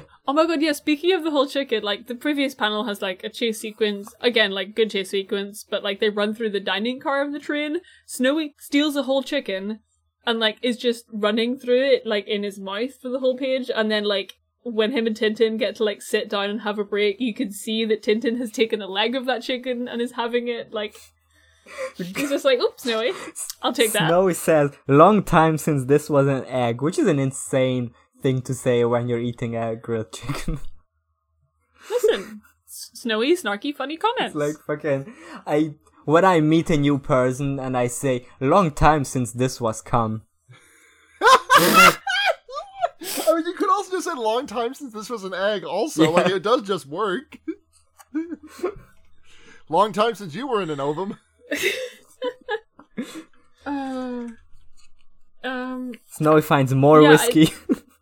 Yeah, like the next page, like so, Snowy, Snowy gets fucking plastered. Snowy is steaming. Snowy becomes absolutely bungalowed, completely car parked. But like Tintin, I Tintin's reaction to this is not oh shit like Snowy drank some whiskey. Like Tintin is just like takes this as a moral failing on Snowy's part. Like he, like there's a point where like Tintin, like sn- like where Snowy like chases down a barrel of lo- of of more Loch Lomond whiskey, and Tintin says, "If you don't watch out, you'll come to a sticky end." I just it like it does seem like confirmation that Tintin is aware that Snowy is fully sentient on like a human Yeah. level. Um I also really love the panel where Snowy is like seeing double and Yeah. and like there's like this Tintin is like drawn overlaid, and and Snowy is like, it's not fair for two of you to pick on a little dog. He's right. It's not fair. It's not. Tintin Tin- Tintin can't double up on this dog. And then the Um, and, Thompsons like, are the whole- back. Oh, go on. Yeah, I do like that because I'm not sure because the the scene of Snowy being drunk and like tracking. So Tintin has been like, "Oh, my dog will pick up these people's trail and like tries to get Snowy to track them, but Snowy's plastered. But Snowy does like Yeah. track them, albeit like really hungover. But then the thing that Snowy leads Tintin to is a bottle of Loch Lomond whiskey. But then the Yeah. bad guys are right next there, so They are, yeah. What is real? What is truth? we don't know. Maybe it's because the bad guys were also drinking whiskey. Mm, All comes down to whiskey in the end. All comes down to whiskey. Then there's this th- there's this pub where the bad guys are drinking, but accidentally the Thompsons are also there, and they want they still want to arrest Tintin for the for the thing they wanted to arrest him right at the beginning, where someone planted um planted something on him. Oh yeah, yeah, yeah, yeah. He did do Crime. frames. They wanted to Uh, they want to arrest him for a previous crime, and it's just Thank God, I'm just I'm just like looking at the details of this bar. It is really like there's a barrel behind the bar that says snake bite on it. yeah There's an ad for Loch Lomond whiskey. yeah. So this is the There's a fucking Selwell painting. Yeah. so this is the panel where in the original version there was a Guinness ad. Um, that got lost So here. sad we lost the Guinness ad. It was like a genuine actual Guinness ad as well. It was like, what did it say? uh Guinness is good for you. Yeah. Is that Slurp. Is that what Guinness they, ads they, like? they say they say Guinness is bad for you. That's fine. I'll keep drinking that garbage. no, like, um, yeah, I don't think we went to any pubs when you were over, but like, uh, like this, this is still like, I don't know if it's like it's not obviously not current Guinness ads. Like current Guinness ads just have a lot of rugby players in them. Um, Interesting. but like vintage Guinness ads, like say Guinness is good for you, and like they they have that same drawing. Like it's a very like legit Guinness ad. Like every like pub will have one like framed on their wall or some shit. Okay, this is good for you. It's good for you. God, actually, this is an aside, but like the classic like Guinness image is the Guinness is good for you, and then there's like a man like carrying a car, or like no, not a car. Yeah, it's carrying like a car and like a steel girder and stuff. And I really want to redraw that as Yuji Oh Itadori from Jujutsu Kaisen. I just think it would be really good. Anyway, we can oh, cut Oh, that out I'm looking at Guinness ads just- just thought now. They're, they're great. I just googled. I, I just googled Guinness is good for you, and just looking at the images. Yeah. I like this one that And has a. what if it was Yuji Itadori? I like the one that has a turtle. I'm always asking that question. just about various work? things. Just about various things in my day to day life. I look at, I look at my stuffed animals, and I'm like, what if it was Yuji Itadori? Yeah. Um. The I look so, at the sandwich I'm going to eat for lunch, and I ask that question. so needs more fingers. Um. oh, Okay, I- so- I, am. I am probably gonna have a chicken finger sandwich for lunch today. Hmm. Yummy, um, yummy. like from the pub, like like Tintin sort of explains the sitch to Thompson and Thompson, and Thompson and Thompson are like, "Okay, well you can chase down these guys, but we have to go with you." So Tintin leads them to an airfield. Um, I like that. the- I like that these, like that one of the crooks like is running away with like this big sack of fake money on his shoulder. Like that's only criminals do shit like that. Only criminals in comics like carry things in like these huge sacks on their shoulders. Like that should be obvious that this is a this is a bad guy in a comic. right, right. He's he's. He, that's the it's the Rika Furude memorial sack. Yeah. Yes, we get I, to the I, fin- next- I finished. I finished half of Higurashi last night. Great job. The second half is Proud of myself. longer. like the the answer Yeah, I that. know, I know, but you know, but you know what? The first half did seem like a completely insurmountable peak to me from where I was uh six months Yeah. ago. So you know what? I'm proud of myself for Yeah, that's finishing true. it. And I think- ba- I read a damn book. Yeah, and I think the next one you're gonna uh, read through pretty quickly. Like that's very it's it's long, but it's very uh, captivating.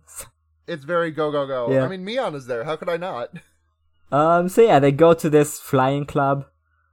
Uh, there's a great This is the this is where the start of the Thompson and Thompson failing to fly a plane bit starts, which continues Thompson, for Thompson the and Thompson's entire 9/11 adventure. rest of the book. Thompson and Thompson's 9/11 adventure. so excited Uh. to get to to get to the moon books um because I, I i remember there being some like insane thompson and thompson bits in those God. But yeah, so so Tom, they go to the airfield and, and they all get north by northwested. Yeah. Uh, and uh, Tintin like jacks a plane, and then the Thompsons also jack a plane. But uh, the the plane, well, Tintin doesn't jack a plane. He just like gets a, a very a very handsome, daring flight ma- uh, uh, pilot to to He's fly his very plane. handsome. He is. He's, Why is he but, so um, handsome?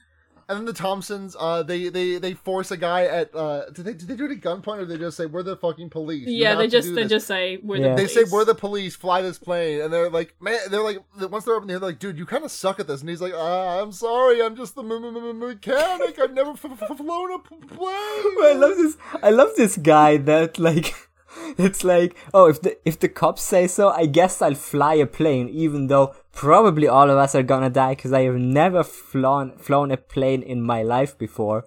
Like that's I wouldn't get into it. There was a bit in the newest Fast and Furious movie where like Natalie Ema- Emmanuel's character is forced to drive like this huge truck even though she doesn't have a driving license. That gave me so Oh much anxiety. Like I Like, and the thing is that, like, I feel like a car is like there's like six there's like six parts in a car that you have to be worried about. Yeah. You gotta, you know, you gotta get gas, brakes, steering wheel, making sure the thing's in the right gear. Uh, and like honestly, like honestly, there's more stuff, but like honestly, that is like the bare essentials of driving a car. Flying a plane, flying a plane. Yeah, a car is on the ground at least. Yeah, cars on the ground. It's got two direct. It's got it's got four directions. It can go left, right, forward, backwards. Plane. You add the Z axis to that? No fucking way. I mean, listen, I think it turns out pretty well in their, their favor, like because at the end Yeah, of the they book win- they, they do win Yeah. uh, They at do. like an aerial acrobatic competition. They do win at planes. But it yeah, is- they do. It is insane that they're gonna just stay in the air for the entire rest of this book. yeah, I- it's like either they're in this plane for like three days, or the rest of this book takes place over the course of like eight hours max. Yeah. Because well, I, I mean, I mean, what, what? Oh God, yeah. Because it is at least it is an entire day because Tintin takes like the time to walk into town. I did not, I did not even realize that. He in the time Tintin is up in the air for it, or, or the, the Thompsons are up in the air for at the bare minimum the time it takes to walk 15 miles. Let me just Google like how long Yeah, like does three it miles an take hour, to walk five hours? 15 miles? Yeah, it's like four or five hours, yeah. Yeah. Okay. So yeah. Uh. Uh. So Tintin. Like, let's just be as generous about. it. Let's four. Let's just say he does it in four hours because he's walking at a. He's walking at a bit of a jog. Not Uh-huh. a jog. Yeah. But like you know, he's he's he's not like taking a relaxed pace. He's got to get yeah, there. he's he's small, so he walks really fast. It and it goes to the next day because he says he says what he says. Uh. We won't get to kill. Talk, we won't get to kill talk before evening, and like we see the sun going down, and then it's it's literally the next morning. We we we go to the we go to the fucking the next morning we go to Tintin at the docks trying to get a boat to the island. So, So- it is like the the plane has been flying overnight. Like, not only does this engineer guy has never flown a plane, he's also now incredibly sleep deprived. Yeah. right. And that's how you win an aerial acrobatics competition, kids. God. Um, that bit is insane. yeah. So despite this despite how sexy the pilot is, the the plane does crash because he hits a wall Yeah. while landing, but they manage to survive. yeah, and like It's, as um, soon as as soon as they crash, This is the this, second like, plane that crashes in this book, right? the Yes. third, second, third. I believe second at this point. Well, second on screen, there was a plane apparently crashed in East Sussex, which is Mm. why Tintin was there. I think. That's where they that's where the that's British Amogus. Yeah. Yeah. Uh huh. I get well Scottish ah, Amogus. Sussex. I see. Yeah, Brooks had a great poster sex. about it. Um, Yeah, let me let me let me let me dredge let me dredge up the great Bro- Bro- Brooks see. post about this. Uh, one. while you uh, salute Brooks for his great post, I want to salute Tintin for his little outfit change. it's great. he looks he, he he he's dripping. He's dripping. Tintin should wear this all the time. Yeah. oh Um, yeah, parent parents met my parents met in a British Among Us server. So yeah, I'm from Sussex. Great, Gretchen Brooks. Um, I, I appreciate I appreciate I appreciate friend Patrick's response of not not a joke. Reading this tweet made me feel an emotion I can only verbalize as losing a life point. yeah. My Uh. HP went down by one for reading that So- one, two for saying it out loud. Tintin does an outfit change uh, into um, into a kilt, and um, What's He's got the full fit. He's got the kilt. He's got the little socks. The Yeah. little socks have the little ribbons pointing out from under them. He's got a wee tam o'shanter. It's so sweet. it's great. It's the you know the thing he wears on the book cover. Um, and while he does this, Snow is getting drunk on whiskey again. Yep. Yep. and like Tintin fucking like beats him. Like, Yeah. let this be a lesson, you drunken disobedient dog. Like, Tintin. She's your dog. She's your moral responsibility. your responsibility. You, you you didn't train Snowy right for uh Yeah, it is true. Truly not the dog's fault for. Truly not the dog's fault here. yeah. Yeah, why is there like a like a, a barrel of whiskey like right On on the the, floor. floor? I mean, you know how. The, I mean, you you know you've you've seen bodega cats. no. Yeah. Oh, okay. You Yeah, gotta yeah. keep, the- you gotta it- keep you gotta keep the kid. You gotta keep the the kitty that protects the. Yeah. Well, I imagine it would be. Uh, you gotta keep the cat that protects the establishment. You gotta keep it sauced up. So I think you know this is you know Hergé did his research. We could tell for for this book because Yeah. this is a Scottish pub, and you know all Scottish pubs have the whiskey for the customers, and then there's a barrel on the ground for the dogs. So I just think this is culturally insensitive of Tintin to not let Snowy get So true. fucking plastered. A little, Um, a little twisted, a little twisted, a little gone off that mic's twisted. I think yeah, I think dogs should be allowed to drink whiskey. That's my that's my new stance. yeah, once a dog is three years old, Yeah. they're old enough to dog drink. Yeah. Um, Um so Tintin walks into this place called Kiltoch. Is that a real place? Kiltoch. Uh, I don't know, might be. Probably. Sounds like a real place. Let me just Google Kiltoch. Uh, nope, it is not a real place. Great.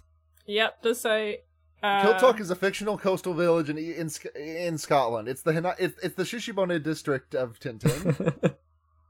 Uh, this is uh, this is the last time Hergé is gonna make up a place. Okay, okay, but it is based on uh Castle Bay, which Mhm. is a real place, and there's like a little island. Um, there's like a island with a castle, which is Kisimul Castle. Um, which yeah says blah blah blah. More castle used as settings in the Adventures of Tintin comic, The Black Island. Oh wait, that's for like a real. Is that for a live action thing? Which one? on, let me actually read this instead of just like letting my eyes pick out words. Wow. Okay, I'm reading this, and it says in in 2010, the Channel 4 program Dom Joly and the Black Island Joly and Tintinologist Michael Farr identify Castle Bay and Kisimul as the locations of Kiltoch and the, the so this is what the thing in the comic was based on. But I do want to draw attention to how this man is described as a Tintinologist. That's us. That- Michael Farr. Yeah, I was gonna say that's you too.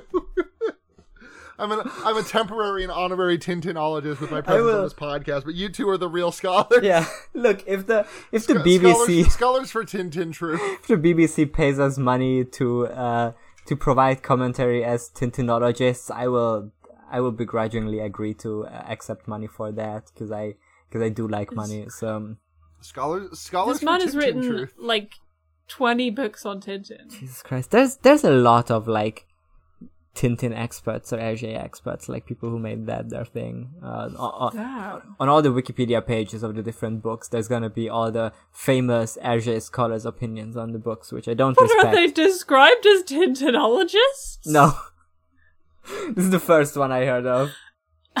Uh, so Tintin walks into the into Kiltoch, and there we meet one of my favorite characters in this book, and just just this old Scottish man sitting in the pub. Uh, this this is a this is a great guy. Yeah, we have the we have the return of phonetic accents, but this time it's good. Yeah, it's just a dude. It's just a dude in speaking Scottish. Yeah, it's not like we- so. This isn't. It's not like Scots, Yeah. but honestly, it's like not too far off it. Like it's not. It could be worse. It could be like Pat Rothfuss levels of trying to write out accents. I mean, I assume this Uh, is can we get, the Sarah, can we get a can we just get a rundown of what this man's saying? like just just in the, just get just just toss on the accent and give us a rundown. So of his, yeah, of his- so so yeah, yeah. Tintin is like g- wanting to go out to the little island, um, and the guy is like, uh, "Everybody can see you're no for these parts, laddie. Else you can, for why they be no seen again. Have you no heard tell of the beast? the beast. The beast." Um, and he talks about the the beast. Tintin's like, "What? The Loch Ness monster?" And this guy is like, "How'd you wish, laddie?"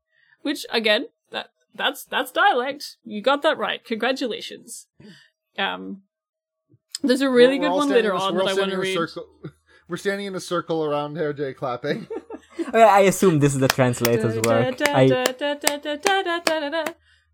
this is uh, who translated it. Leslie Lonsdale Cooper and Michael Turner who translated this. thank you, thank you to you guys. Um, yeah, think of those names that, that Janos just said. Yeah. yeah, I was paying attention to them and not just looking at this man and his little tam o' and his.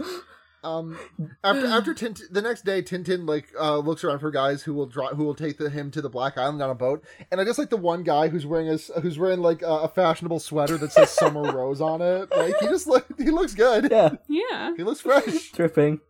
I wanted to say th- to go back to the old Scottish guy. I I really love the atmosphere in this scene, like just Hmm. just like this this this this It's, it old feels like a Scottish over man. the garden wall. Yeah, I'm exactly. the highwayman. That's exactly what it reminds me of.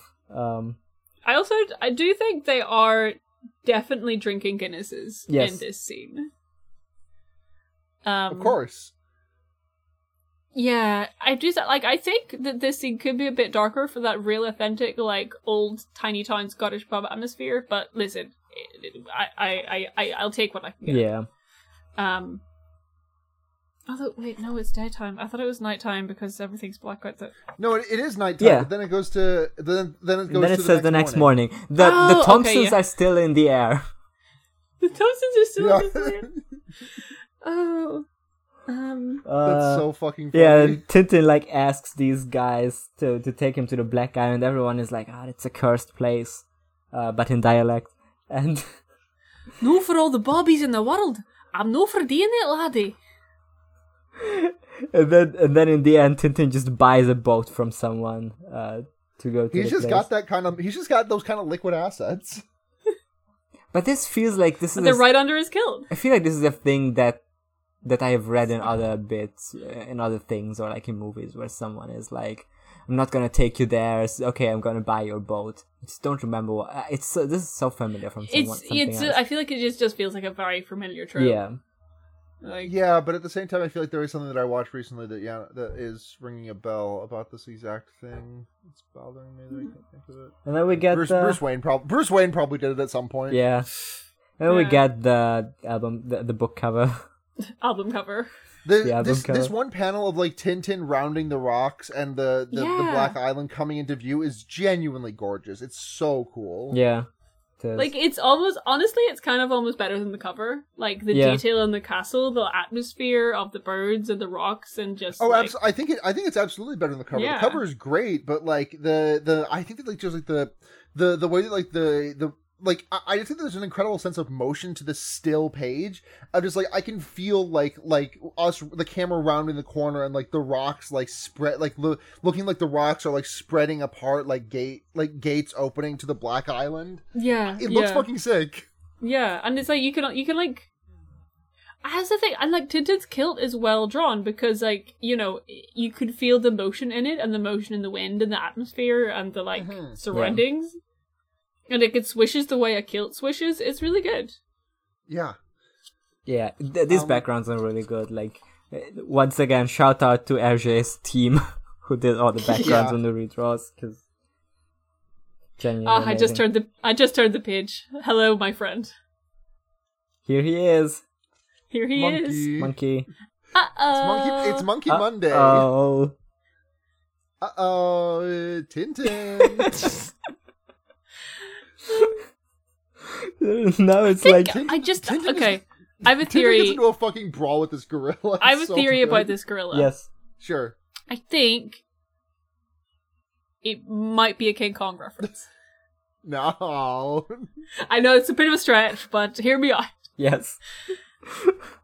Uh, the part where he, the part where he puts on Tintin's little hat is uh, that's the um that's that that's that uh the the the old American propaganda comic of like the the German of the the King Kong with the damsel in distress and it's got the the German spiked helmet on. What? See, I was thinking Hold of on, let, let me find this. Hold on. Uh, I was thinking of the um the like Hellboy comic of oh what's that a monkey but look out, he's got a hat. Yeah, the the the the here I'll post it in Tintin Zone. Uh, the destroy the mad brute enlist. Uh, uh, uh, this this is that, but Oh my God. this comic is that, but Oh my a- god, I've never seen French- this comic. with a Scottish hat instead of a instead of a. Yeah, I'd honestly, I'd honestly be a little bit. I feel like it's like a famous uh, uh, American piece of propaganda. I'd kind of Hmm. be surprised if it was taught outside the. Uh, Yeah. uh, I would, I would be surprised if it was taught outside of the U.S. though. Yeah. Yeah. Um, but like so in this comic, like the the monkey is the monkey, the militarism helmet is the tam o'shanter. Tintin is like the damsel in distress, and like Snowy is the one coming to save the day. Yeah. This monkey is so great. Yeah, it's like impervious to like bludgeoning, piercing, slashing, non magical weapons, all kinds of damage. But just the just the the facial expressions of this monkey, and then like Hmm. The the hair, or, or just like the just like the texture and the body shape, it's so well done. Yeah, done. this monkey looks. This monkey looks really fuzzy. In Yeah. a way that I like. Yeah. Like he looks like a friend. Yeah, which makes me sad when Tintin tries to give him the bonkus of the clonkus, which I'm glad. That, I'm glad that it like rolled a rolled to resist that. yeah. Yeah. Yeah. The monkey's name is I wrote it Ra- down. it starts, Ranko. it starts with an R. Ranko. Ranko. Kind of ranka. Uh oh, stinky, because he's rank. Get it? Um, okay. And then yeah, of like course, the monkey, um, like the, sorry, the gorilla, the ape. You know, kind of call it a monkey. Mhm. Um, like picks up a, like a huge like after two pages of like Tintin trying to do literally anything to this monkey ape and failing. Uh, gorilla like chucks a huge brick like through a door through which Tintin can escape. Yeah. Such a good Um, and then and then uh, Tin, uh, uh, Tintin jumps out the window and says saved, and then Snowy jumps out the window and says saved, but then T- Snowy gets grabbed, and the monkey like the monkey like holds Snowy up to its face by its neck by Snowy's neck, and it's like "Rah!" and then Snowy's like whoa, Wow. wow, Wow. And yeah, g- g- gorilla very scared of little white dog, little Owen Wilson. yeah. Snow and Wilson. No one listen. Um, and yeah, so they S- S- Snowy's like, "What the heck?" And they they both manage to escape back to the boat. Except there's no boat. Tintin is trapped on the island. No. No. How will he get out And of gets- this one? And he gets like chased into a cave by a, a whip wielding. What's this guy's name? This guy's name is not Ivan. What's this guy's name? The one with the Uh, beard? I have no idea. I don't know. I I I did not keep track of any of maybe like Doctor Müller, but like Dr. That's it. Müller and Ivan. Yeah, those are the names we got. I don't know. I feel like this guy just like shows up with enough frequency that I felt like he should have Yeah. been given a name, but maybe he wasn't. I'm sure he Um, was. But the guy is like he he's like leading Ranko with a whip and tries to get him to chase Tintin into a cave. Um but the cave is just too small and Snowy scares it away by going, "Wow." yeah. Uh, Wow. and but then the guy is like, "Well, you you managed to outdo us. You even managed to beat our monkey, but you cannot beat the tide." Dun, dun, dun. So, Yeah. yeah, Tintin is like stuck in the little cave. The tide is rising in the cave. Um, but luckily, uh, Tintin does a bit of an explore to the cave, finds a little passage, um, which leads him to the secret layer. Whoa. Because of course it does. What else would happen? And this is where the this is the the, the base of the counterfeiting operation. Great how this worked out for Tintin. Yeah. Really, just a banner day for my man. Yeah. I I, I feel Um, like it's it's a bit on the bad guys to hold a terrifying gorilla there, so everyone is like, there's a beast there, so of course Tintin is gonna investigate the place. Like that's, I don't know. Yeah. Maybe they maybe they've drawn a little too much attention to this place. You see, it's the old, it's the superstition of the local Scottish Mhm. savages, whereas the enlightened Belgian Europeans would never fall for this kind of nonsense. Yeah, the they would never fall for the nonsense of someone of someone saying without being seen, "I have a gun. Don't turn around," which is what Tintin does when he crawls out of the cave and threatens the threatens the counterfeiters. Uh, he like t- makes them put their guns down and has Snowy go fetch the gun. And there's this cute little panel of Snowy with like the revo- the the the the the red nine from Resident Evil Four It's in so his good. mouth. And like, Like, when we actually, when we actually, um, cut to Tintin, like he is doing finger guns. Yeah. He is. It's great. I mean, he, he learned that from Tintin in America, but like that's the shadows being casted in that scene with the mob where he like holds the two guys up without a gun. Mhm. Uh, is he, he doesn't have the shadows to his advantage. Yeah. Yeah. I mean, the, the the one thing the bad guys don't know is uh, Tintin is actually a spirit detective. Um, Do you remember? sorry to sorry to just do remember when for a book that y'all haven't covered, but do you remember the part in Tintin in America No. when the only reason he doesn't sink to the bottom of the ocean is that his he the the strongest man in the world's uh, fake dumbbell got switched with uh Tintin's weighted dumbbell. Okay, I do remember this actually. I do think have about such it a- occasionally. I have such a vivid memory of Tintin in America, and I mean, I guess that's because that was the first one in the. I, Yeah. I had the um. For the longest time, I only had the first, uh, vol- the first compilation volume, which just had the first three books, and I would just reread Tintin in America over and over and over again. So, like, Tintin just has so much luck in those. Like the one where he like gets shoved into a meat grinder, and the only reason he do- he survives is that the guys just happen to go on strike at the same time as that being as that happening. it's just wild that the villain of Tintin in America is Al Capone, right? right, right. Oh, I forgot about. Oh God, I forgot about that one. Tintin takes on the American crime families. Mm. Well, anyway, Tintin does not actually have a functioning finger gun, uh, so that didn't and work then, out great. and then once he gets a gun, he does not have a functioning gun Yeah. either.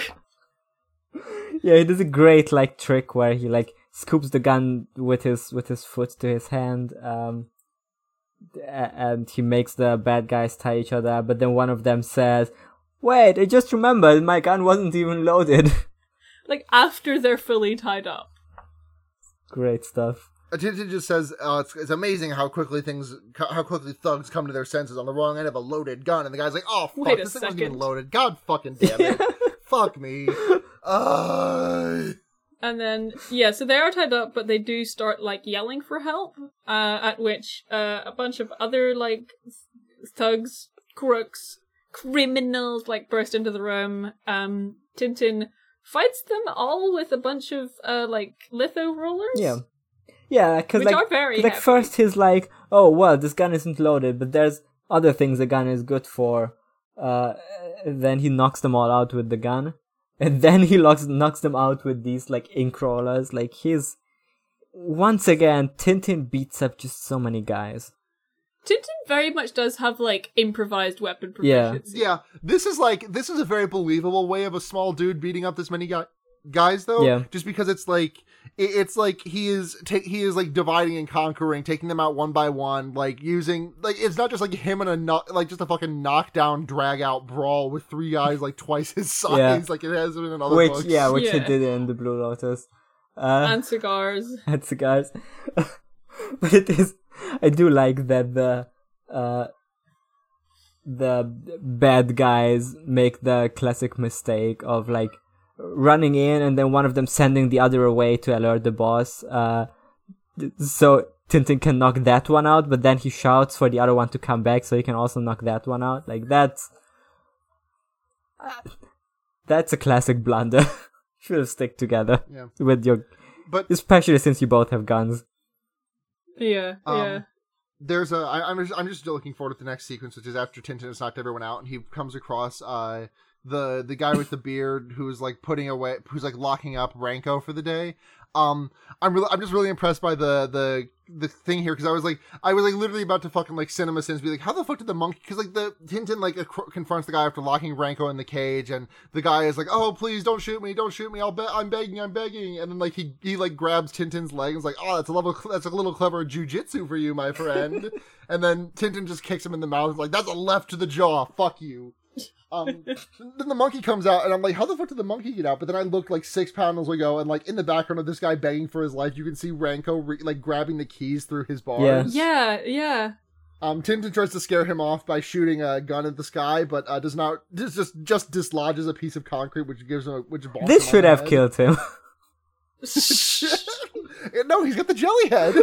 yeah, he's he's you know has resistance to bludgeoning damage. We're gonna write Um, Jellyhead in here as Tintin's superpower for this one. Yeah, and like you know, as we saw Like, just whenever look at just um, look at how much just look just like over the course of this over the course of this podcast and look at how much blunt force trauma Tintin survives with no with no like side Yeah. effects. Yeah, I just I just think, you know, Tintin slime theory confirmed because remember when there was two Tintins whenever he got cut Uh-huh. in half by Snowy drinking alcohol? It's, it's slime Um, rules. Yeah, anyway, the the the monkey does like pick up Tintin and and do the destroy this mad brute enlist poster to him. Um and then Snowy scares Monkey off because Ranko's scared of Snowy. There is then like a little bit at the end of the page where Snowy is like, isn't that so silly? Like, imagine such a big animal being scared of like a tiny little, and then immediately Snowy sees a spider and it scares the shit out of him. Yeah, it's great. Um, next we get the next page is the Thompsons' incredible aerial stunting. yeah. And it's like, it's so good because like it is completely irrelevant to like the main plot of this book, but it's just Tintin is like this is the really the denouement of the Black Island where Mhm. Tintin has found the villains like final office like is reading through their paperwork finding out like how many countries they're exporting like counterfeit currency to and just like in the background there's a TV on and like there's a guy commentating like oh how good and how wacky and how wild these guys hijinks are. At which point like we cut over to them and it's Thompson and Thompson. They're doing like fucked up shit in a plane.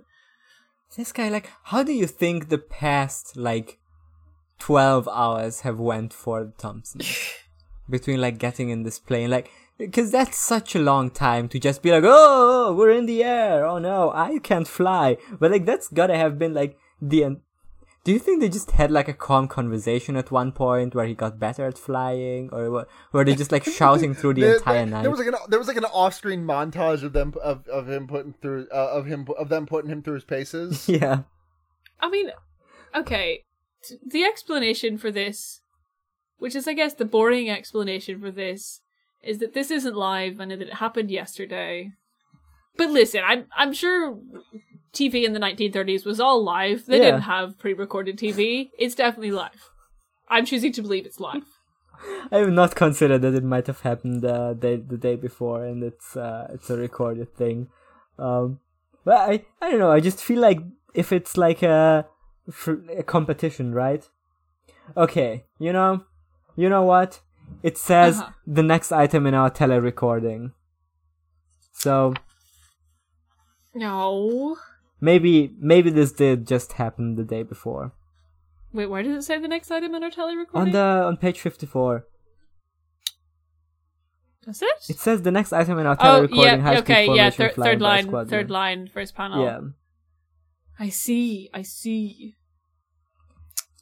So I guess I guess they didn't. I don't know. I just I just enjoyed the fiction of them flying overnight so much. I was having so much fun with that. God damn it, Hergé, for like having continuity and like wrapping things up and making sense. He didn't used to be like this. I guess that's mean, that mystery solved. What the what's the mystery? That it didn't. That They it was a weren't in the plane for recording, so they, they weren't flying up until then. Right, but like the thing is that like on the next page we see these things happening like in real time also. I guess that Like- might also have been the day before.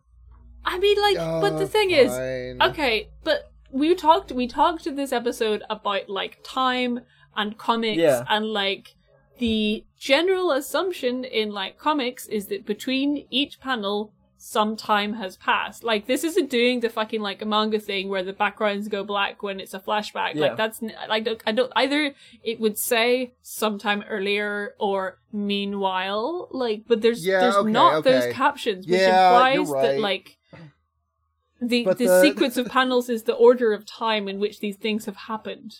Gotcha. The Thompsons do do some sick plane Yeah. though. One of the Thompsons almost fucking dies. I don't think the Thompsons can be killed by like standard human No. beings. No, they have the power of being dumbasses. Yeah, yeah. The- like the- they, the- it, it, it's immortal. Literally too stupid to die. Yeah, yeah. Just absolutely incredible. Um, Um, but yeah, the the um the like the panel at the end of like on page fifty five where like their plane has they've landed, aka crashed the plane, um, and there's just this wreckage of this plane, and like the judge running over with a huge fucking trophy. So not a CinemaSins this one, it's incredibly funny that there's a there's like a flight acrobatics competition that is Yeah. won by a plane that crashes. Like that's that's gotta be like the last thing that you want to like I, I feel like if there's like scores right like if there's points for my only explanation was that all their stunts were so sick that even if you get Yeah. minus 100 points for crashing the plane at the end because that's like not supposed to Yeah. happen in a competition Yeah, right They, like- they, they commentate it as though it is though, because it's like, oh, he's going to land. He's cut the motor. He touches down. The plane bounces. Does one last hair-raising somersault before it comes to rest in the center of the field. Extremely good voice. Sarah. Thank you. I'm, I'm Um, proud of that. yeah. It's, my, it's my years in radio then the broadcasting coming through. a clear victory the judges are unan- unanimous they crashed the plane And I love that this is beating out like, like, like, I, I, I think fighter this is like this is like like imagine if you were watching someone doing the uneven bars in in uh in fucking in just gymnastics Yeah. and you saw them do like they launch themselves off one onto the other and they do like 50 flips in between like they somehow launch themselves high enough to do that and then catch the bar and then they just fucking like they do they continue the rest of their routine and just like face plant their landing like even if they fuck the landing Yeah. they still did 50 flips Pretty good points. yeah Do you think we should add uh, a section for like Thompson and Thompson's powers Yeah. as well as Tintin's powers? Which are in this case what what what do you want to put down for that Uh, plain studs, unkillable. unkillable All right, Th- those are the two things.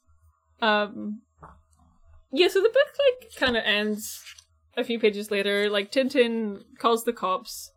Um, the only last thing I have notes about is that there's a very funny like fight scene where Tintin is on the top of a tower yeah. And like people are at the bottom of the tower and like he keeps like throwing stuff down the stairs.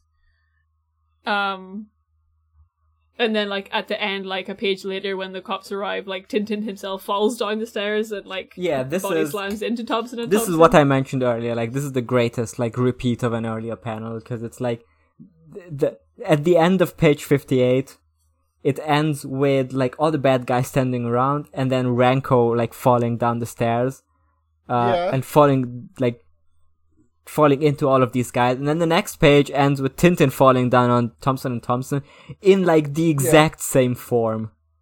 Uh, yeah that that exact same Ranko fell pose like exact same like panel position on the page Yeah. as well yeah it's great that's pretty much it like That's yeah it. They that's find their airplane. The Tintin befriends Ranko by like fixing his arm. Mm-hmm. Um, and that's it. The Tintin goes home, and the Thompsons are too scared of flying to go Yeah. home. Yeah. they say we don't find the pilots very responsible. oh, that's yeah, Tintin. That's the Black Island. That was a book.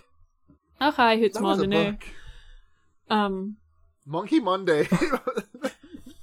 just another Monkey Mondays. whoa, whoa, whoa. Oh, How, Uh, how- okay, readings. how How, do we rate was this it? one? Final thoughts. Um, I loved this. I, I was a little bit trepidatious to return to this after hearing you guys talk about how bad like the cigars Yeah. of the Pharaoh was, because that's the only episode you've got out at time of recording this. hmm Um, and I was just I, I was ve- I was very pleasantly surprised to find that yeah no I like these about as much as I Yeah. remember liking them. These these obviously not. I just ha- I just so happened to find the one with possibly the least. This is probably like the lowest on the racism scale of Hergé's work on of of what I remember. I mean, Tintin, so far, absolutely. but um. I I I really liked it. I was it was nice to take this trip down memory lane. Thank you for having me on for it. Yeah. Uh, what what what would you give it out of what? How many gorillas out of five gorillas? How many would you give crashed planes? How many crashed planes? How many 911s? Would you give it On nine a out of scale- on a eleven? zero to five 911s, I'm gonna give this one. I'm gonna give this one.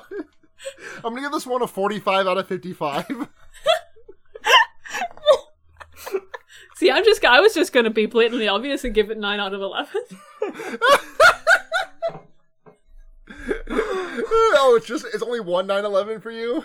Nine out of eleven. Yeah, nine out of eleven plane crashes. I mean, the thing I mean, is, 40, 45 out of think- 55 does reduce to 9 out of 11. I don't think we need to, because because I, I was like kind of worried because we gave we gave two ones and one five so far out of five. yeah. This is just a delight, though. Like I, I can't. I'm like looking. I'm like, I'm like thinking back It on it. is. I'm like leaving through like what, what could I even take issue That's with the in this thing. book? Like, Like it's just this is like this is the quintessential classic Tintin to me. I, Yeah. I, I Like this and the one with um Yeah, the the this and the unic the the Secret of the Secret Unicorn, yeah. are like the two like quintessential Tintins to me. yeah. It it feels weird to give two, give only fives and ones, you know. But also, I Yeah, I am. I am. I think I am gonna give this like four out of five. Yeah. Like, Sure. Like not to do a bit, but like nine out of eleven is like a closer ranking as I could get Yeah. because like Yeah. I don't like. I don't know if I would give it five out of five because like. You know, the Blue Lotus is a five out of five Yeah. to me, just because it, it has all that really good it like, has cultural that's the thing nuance. that's the thing right like the blue lotus does, does better on themes and uh, like that actually has themes you know actually has things to say whereas this one is just like a perfect romp like this is this is this is just a great adventure story with like great funny bits great vibes all around uh i think yeah with a it's it's a solid four out of five um I'm gonna put in brackets nine out of eleven. yeah yeah, my, my yeah my official rankings is going to be forty four out of or forty five out of fifty five. yeah but that Which it, it, it is five nine it is five nine elevens, but it does reduce to nine out of eleven. that gives us a clear uh, ranking also i think i think Of you know Blue Lotus, we- Black Island, yeah i think we can agree on Broken that. Blue lotus black uh, blue lotus at number one then black island at number two cigars of the pharaoh at number three and the broken ear at a shameful number four. Uh, i think it's gonna just sure it'll go slide down further. Um, I I don't know if um, maybe the shooting star could go below it, Yeah. but I can't remember what happens in that one. i mean the shooting the thing about the shooting star is that the villain is very anti-semitically portrayed but besides that the rest of the plot is just weird enough that it might like edge it out yeah, we'll see. We'll, We'll see. see. do we do anything else at the end of these i Um, once again we've been going for two hours and my brain is shutting down I don't know. I don't think we we don't like really. We have we had our Hergé facts. We had Yeah. our Hergé facts segment already. Like yeah. we could simply do plugs. Sarah, Yeah. without hi, an H. Uh, uh, I'm Sarah. I'm. You can be find me. You can find me personally on Twitter at sunhatzhenya. That's S U N H A T Z H E N Y A. I do a handful of podcasts. The most active one that I do right now is Fear Baiting, which is um this is coming out like mid October, right? Aye. Oh, Schlocktober. Yeah, but at, at time of release, we will be in the midst of Schlocktober, which is our annual celebration of bad horror movies. Uh, Jan- I, bel- Janos will be, I will in the lineup of guests who we have. We've got, that. we've gotten a, we've got a fucking I be on- lineup of guests. i will be on schlocktober to talk about the c- cult classic 976 evil one of only two movies directed by d robert englund the Robert Englund. Because because my response to you when you said to look, you told me to look this movie up, and I and my question was the Robert Englund. Um, yeah, Fear Baiting is just a horror movie podcast that I do with like a rotating guest chair. Uh, at time of recording, we're in the middle of September, which is our our, our Saw retrospective that uh, doing with Friend Morgan. Um, I highly recommend listening to those. Also, uh, the Schlocktober episodes though are always my, some of my favorites. Uh, you can also listen to the other podcasts I do on the Noisepace.xyz network, uh, such as Special Grade Snacks, which is a Jujutsu Kaisen watch along podcast that I did with my friend Kay. Uh, if you like Jujutsu Kaisen, l- listen to that one. Um, I do an Animorphs podcast with my friends Blair and Seda called The Wonder Yearks, and I do an infrequently updated leftism podcast called Henry Kissinger's Pokemon Going to Die. Not a I threat. think that's everything. Though, uh, though by time of release, the the fall anime season may have started, and I may have had to uh, actually get my shit in gear and started doing uh, Gay Friends uh, Chainsaw Dog Sanctuary podcast. oh is it coming out already jesus christ uh, I don't know when is. I don't know when the chain. I thought the Chainsaw Man anime was coming out this season, but I could That's be this fall season. But I could be wrong. i'm just i'm just still in shock that jojo is coming out this year yeah. Wait, this year? yeah it's coming out december Oh fuck. Jesus. Oh yeah, Chainsaw Man does not. Chainsaw Man does not actually have a release date. I don't believe. So, Gay Friends Chainsaw Dog Sanctuary will probably not be happening at time of really at time of release, but yeah. All right Mm-hmm. Did we did we ever is actually establish a sign off? We have said No. very hilarious things at the end of every single episode, and every single episode I forget what all of them are. So none of them I've been able to do twice. Um, I guess uh, you'll take the high road and i'll take the low I'll take the. Wait, you want to do a fucking call and response? we can do that Uh, goodbye, listeners, and remember, I'll take the high road. And I take the low. And I'll meet Tintin at 4E. Me and my uh, white dog will never meet again. never meet again by the bonny, bonny banks of Loch Trusted my ain love last night in the broom. My Donald while loves me say dearly. For the morrow he will march for Edinburgh toon. Tay fag for his king and Prince Charlie.